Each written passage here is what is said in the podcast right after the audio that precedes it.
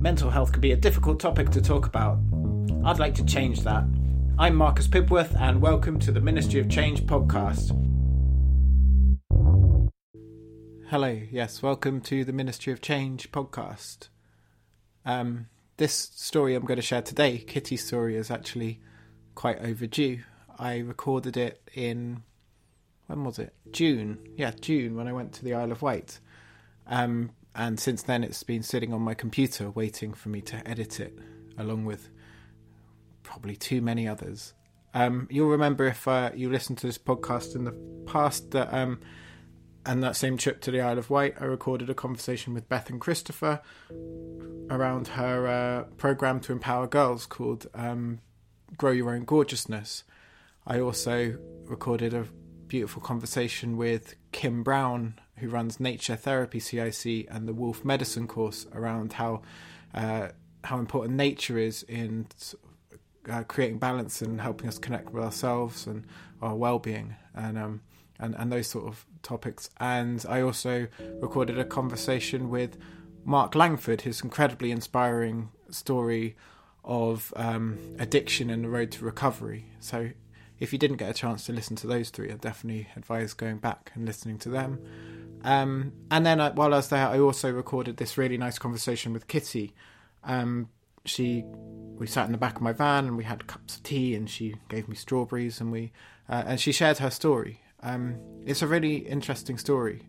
Um, at the time when I spoke to Kitty, she had uh, recently started volunteering for a community radio station on the Isle of Wight called Vectis, um, where she uh, has a show and she always brings in a sort of mental health and well-being slant to that whatever she's doing. She's now been there for a few months and it's going really well for her. Um, so I, I think what, what, one of the unique things about this story Kitty shares is um, the fact that she spent the first sort of 31 years of her career um, as a health nurse and mental health nurse with the NHS, and then um, and then found herself on the other side of the NHS services. So she has this very unique, uh, the mental health services. So she has this very unique um, sort of view of both sides of the mental health service, um, and it's very interesting. Her story is quite challenging. It's quite difficult, um, but uh, it's but it's really good. It's really inspiring. I think because I, I just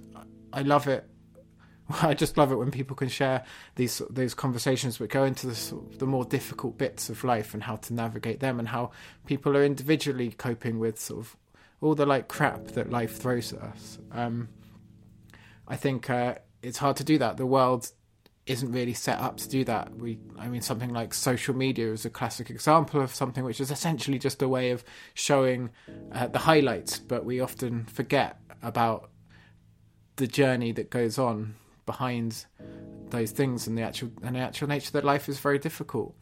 It that's that's um, that's a fact, and it's always going to throw up difficult things. So it's better to learn to talk about and navigate them, in my opinion, because that's where the real healing uh, exists in that space of conversation and honesty and authenticity and opening up. So I'm very thankful for Kitty for coming on to share her story. Um, as I always say, it would be lovely if you do enjoy this podcast if you could subscribe and rate and review it on your podcast app or on iTunes. That way I can reach more people. Um, and also, I am trying to fund this myself. I'm just one person cobbling together these podcasts, and uh, it takes quite a lot of time. So I have a Patreon page, which is sort of how I'm trying to fund this. Um, I'm, I'm a long way off making it sustainable at the moment, but one day I hope to be able to use that Patreon page to sort of to support my support myself to enable myself to continue to really throw myself into making these spaces to talk about mental health. So if you have anything that you can financially offer there, then that's wonderful. You'll get access to extra content, that sort of thing. And if you can't, then that's also wonderful. Just sit back, listen, enjoy, share with your friends, and that is the most important thing to me that you are here to listen to these very important stories people are sharing. And okay, I'll stop now and come back at the end.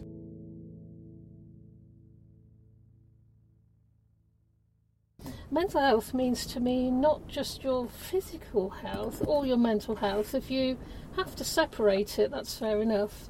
I don't like to separate it because I see your health and well-being as being one thing, because without mental health or physical health, your well-being isn't as it should be, and you know your well-being and your your well-being is really really important to enabling you to stay alive. It really is, and and so many people forget about your well-being. Um, an awful lot of people stigmatise mental health.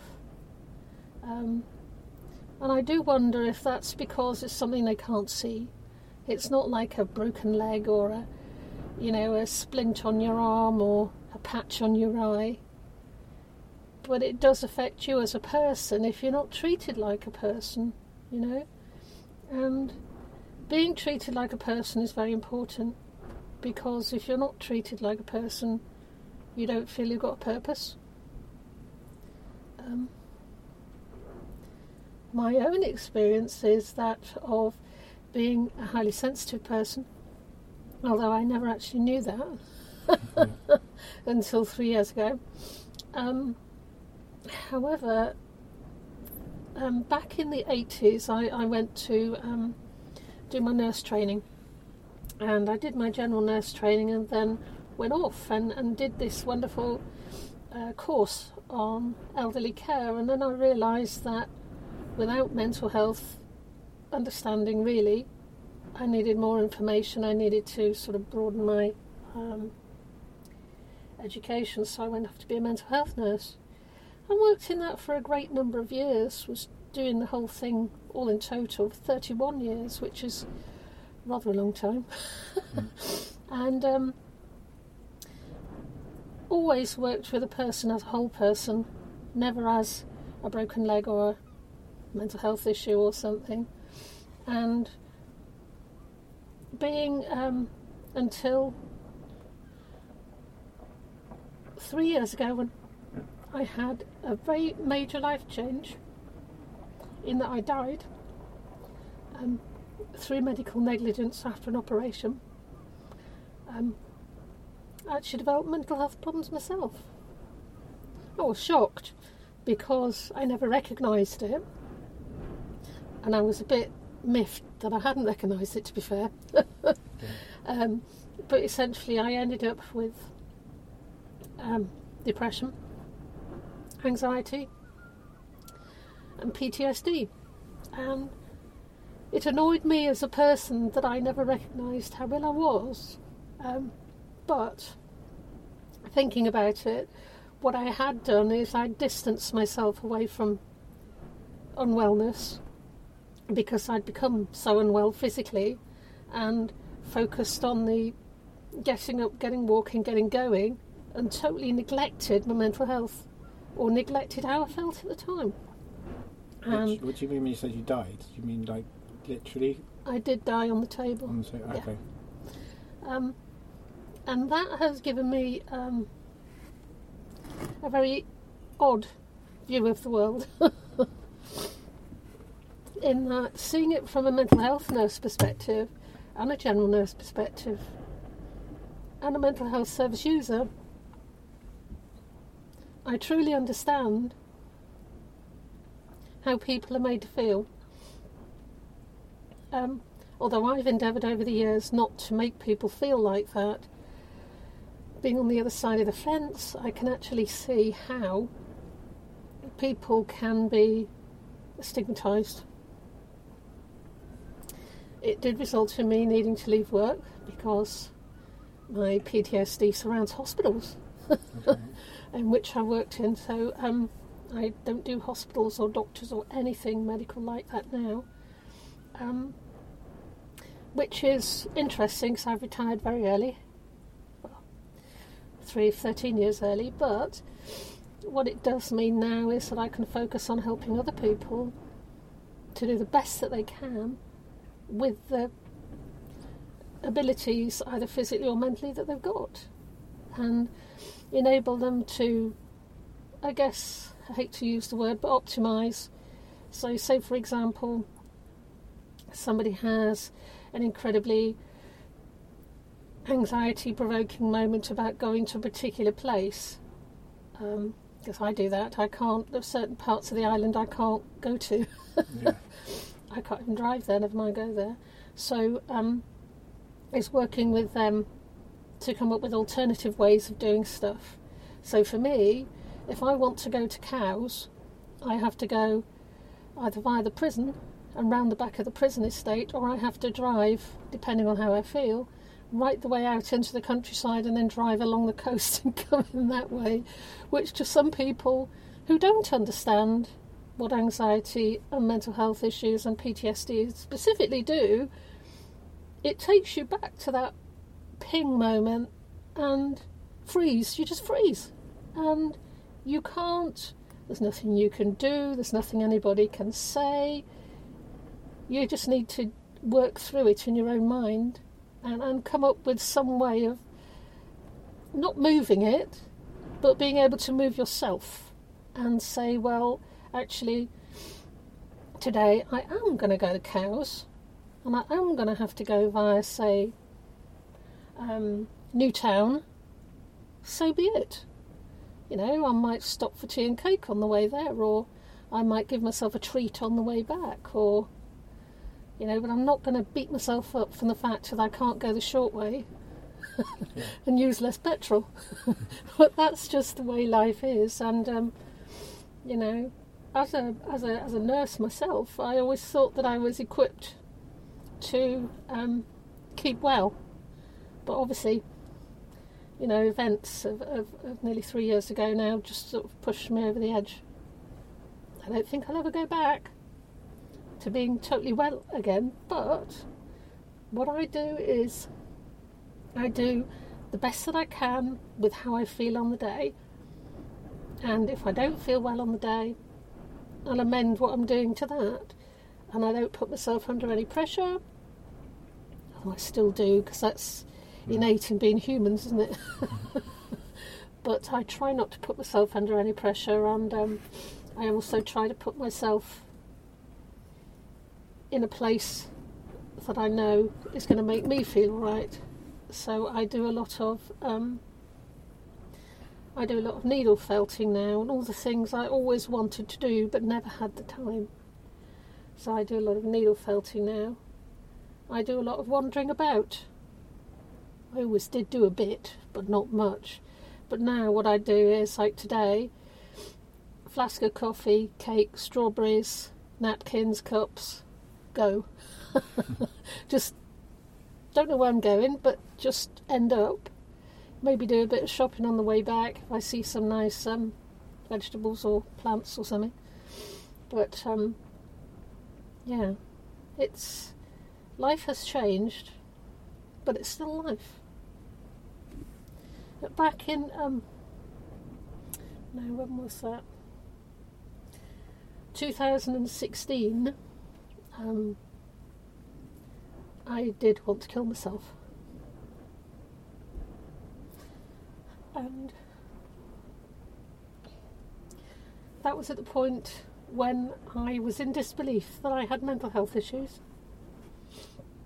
I ignored it and kept on going, which is was my way at the time of actually dealing with all the shit that was going on. Um, and I couldn't do my job. I was going to be made, you know, dismissed, and I fought against it. And then one day I sat in my office and I thought, might as well be dead. So I spoke to my colleague, who I shared the office with, um, and we sat there for about two hours really. And I decided um, I'd better get some help before I actually did go and kill myself. And um, I went and got help. The help that I did get was piecemeal. It was, in my view, not helpful at all. And if I hadn't have been so well supported by a couple of people, I wouldn't be here. And there are still places on the island that I can't drive myself to or drive along certain roads because that's where I was going to go off the cliff. I can come here, incidentally. so maybe some, that's okay being here. Good. yeah, I can come here, but I can't. You know, certain places on the island that I guess are notorious for that sort of thing. Um, I can't go there, and I don't think I ever will. But um, it's a little bit like Beachy Head, I suppose. I used to live there near there as well. well, that was in the days before I was unwell, and um, it is quite interesting because people never saw me as having an issue. Um, people I worked with, and when they actually found out, they were really quite shocked because they thought that I was not the sort the sort of person in inverted commas to do that sort of thing. And I think it gave them a wake up call. I think it made them realise, as it did me, that we have to, you know, do the best that we can and not get so beaten up about do this by Tuesday, have that in place by 3.15 and focus on time and technology and all these sorts of things. And now, you know, I avoid technology, I stay outside. The only downside of that, I guess, is that um, I know myself if I'm slipping down the pole a bit and I start not wanting to talk to people, I start isolating myself. I don't like it. If I don't like the telly and I can't read the paper, then I know there's something going on. and I make sure that I um, attach myself to a couple of people who will bring me out of it, I guess, for want of a better word. And sometimes that involves sitting around a table with a couple of people, eating cake, drinking tea, and swearing.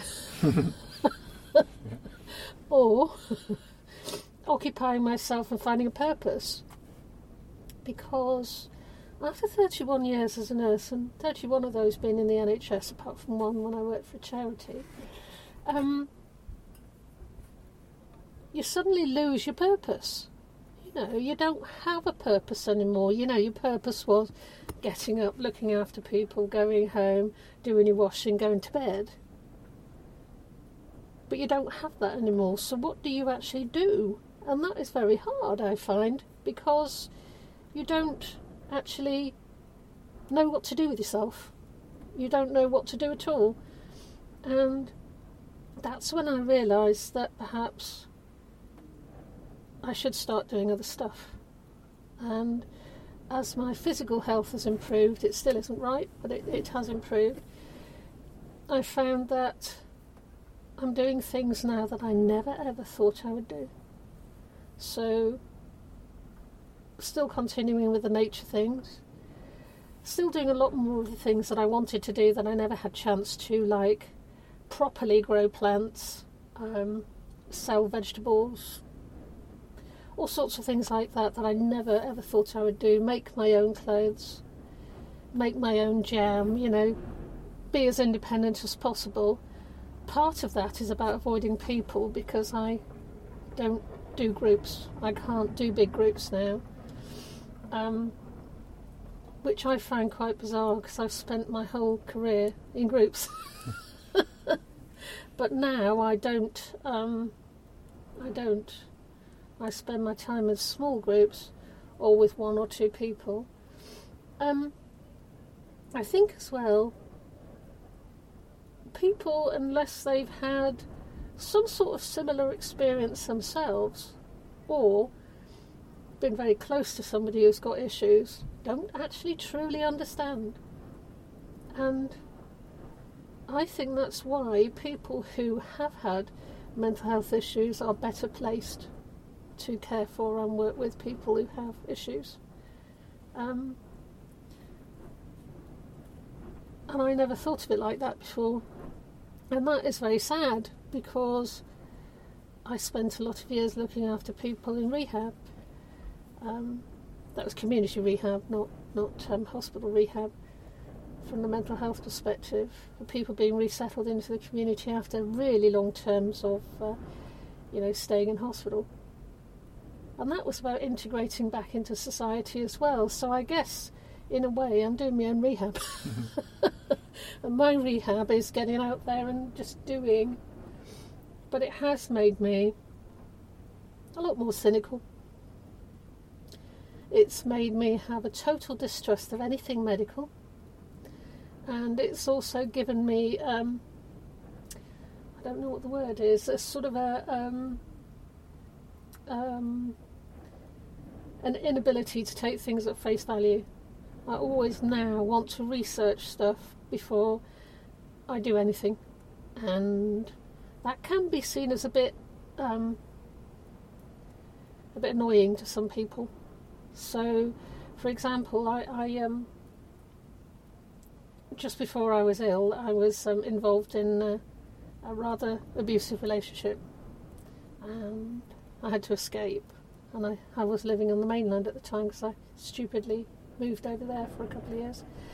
And um, when I was on this course, I met this lady and a man, and um, they were running the course, and I truly enjoyed it. But it was um, it was a very hands-on look into yourself course, and I thought, oh, don't do that. Oh no, I'm not doing that. And I thought, oh bugger it, just do it. And I went off and I did it, and I became very good friends with these people, and um, the long and the short of it is now they asked me if I'd like to um, be a presenter on a radio show. And I thought to myself, I thought, no, I can't do that. I don't like people. Well, I do like them, but I just can't be with them. I just not peoply at all now. And they said, no, no, no, give it a go. Just give it a go. And I think they, they said to me that they saw my potential in doing that. And I thought, you know, having faith in me was really great because I'd lost faith in myself, to be fair. And um, I'll just have a slurp of tea. And um, actually finding somebody that had the faith in me to do something important rather than, you know, can you get me a bag of apples on your way past up to the shop, you know, giving me something with purpose. So I started off doing Saturdays, and they were very patient. They knew about my anxiety issues, they knew about stuff in my life, and um, they also knew that I wasn't really a people person anymore. And doing the radio shows now, it, I've been doing my own now for it's my fourth week, which I know is really not a lot at all. if that bugger all, really. But um, essentially, they saw a talent. They've helped me out of my where I was at the time, which wasn't a good place. Uh, back in November last year, and now I've got my own show on a Thursday.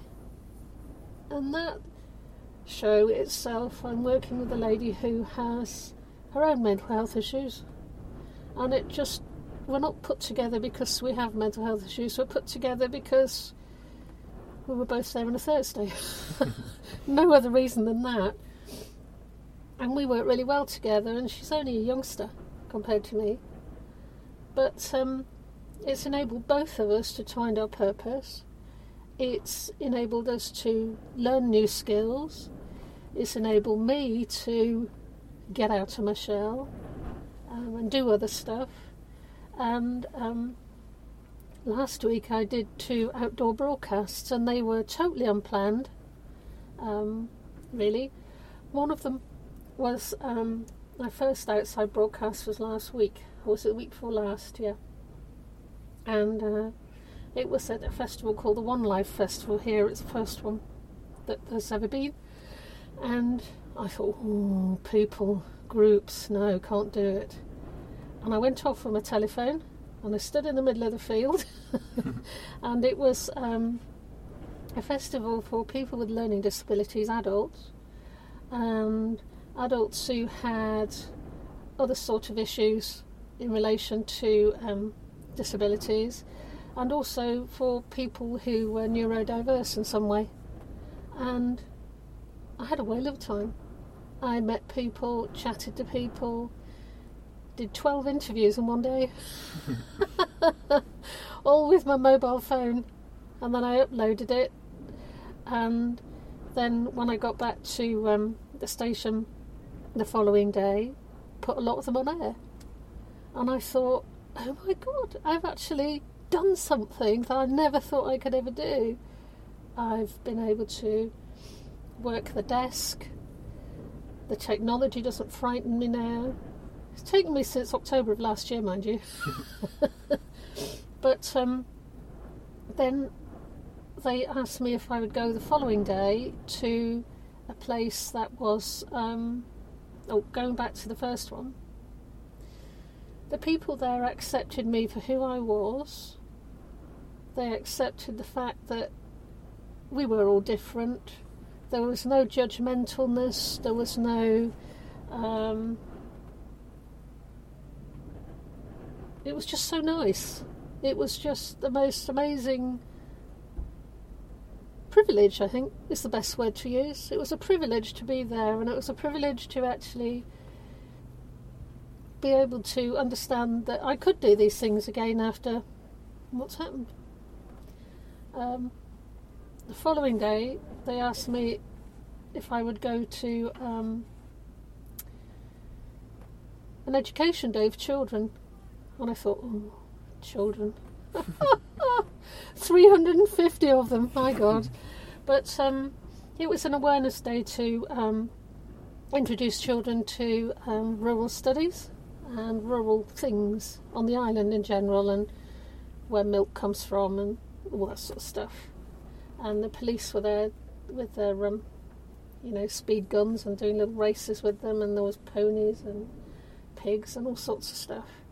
And that again because it was surrounded by children, it was non judgmental, it was happy, they were incredibly well behaved. I got a ride in the back of a trailer. I did again tons of interviews there. Well, quite a few of them went on air that afternoon because it was my Thursday afternoon show. Um, I felt particularly chaotic in myself when I got back. Um, and my, my friend who I was doing the show with was pretty chaotic as well that week. So we, we had rather a chaotic show, but it was fun. And um, nobody died. you know, everybody was happy and we didn't make any huge glaring mistakes and we never got told off. So, you know, that's got to be good. So that it's given me a purpose as well. And uh, I found although I wouldn't tell the radio station. I actually prefer doing the outdoor broadcasts than I do doing the indoor ones, but that again I think fits with how I am and the need to be free and not constrained. So, you know, I, I think that being alive now is my second chance at life um, and not only is it my second chance at life, it's my time to do something and make a difference. Wow, that was a very uh, inspiring story from Kitty. It was really nice to go back and listen to that. It reminds me of uh, that whole trip to the Isle of Wight and what a lovely community they have there, and a very supportive community. Um, that last uh, last sentence, what was it? Um, not only is it my second chance at life, but it is my time to do something and to make a difference.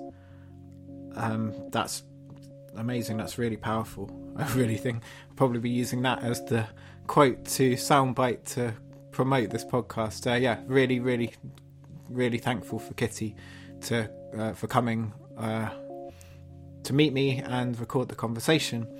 Um, as I mentioned at the beginning, Kitty has her radio show on Vectis Radio on the Isle of Wight. You can listen to it online as well. Um, I'll include links down to it in the bottom of the uh, in the podcast notes. And yeah, great. Thanks so much for listening. And yeah, do do share the podcast with uh, your friends if you like it. Um, uh, if you want to find out more about my mental health journey around the UK, with uh, my little red fan, then go onto my website, which is www.theministryofchange.org, um, and you can find more about uh, the story behind the project. And also, um, yeah, do go onto iTunes and rate and review and subscribe to the podcast. That helps me reach more people. And then finally, like I mentioned at the beginning, I have this Patreon page. And uh, if you can offer any financial support, that helps me to create more spaces to uh, talk about mental health. Um, I will be uploading a longer version of this conversation uh, that I recorded with Kitty on there as as as Patreon content. Um, basically, uh, this this first half of the conversation wasn't really a conversation. It was Kitty sharing her story. Then after that, we talked for about half an hour more, uh, and it's more of a back and forth conversation. And there's some really good stuff in there as well. So I would urge you to head over to Patreon and have a look at that. Um, but yeah, mainly thank you so much for listening, and I hope to be able to bring you some more conversations very soon. Um, and uh, yeah, enjoy the rest of your day. See you soon.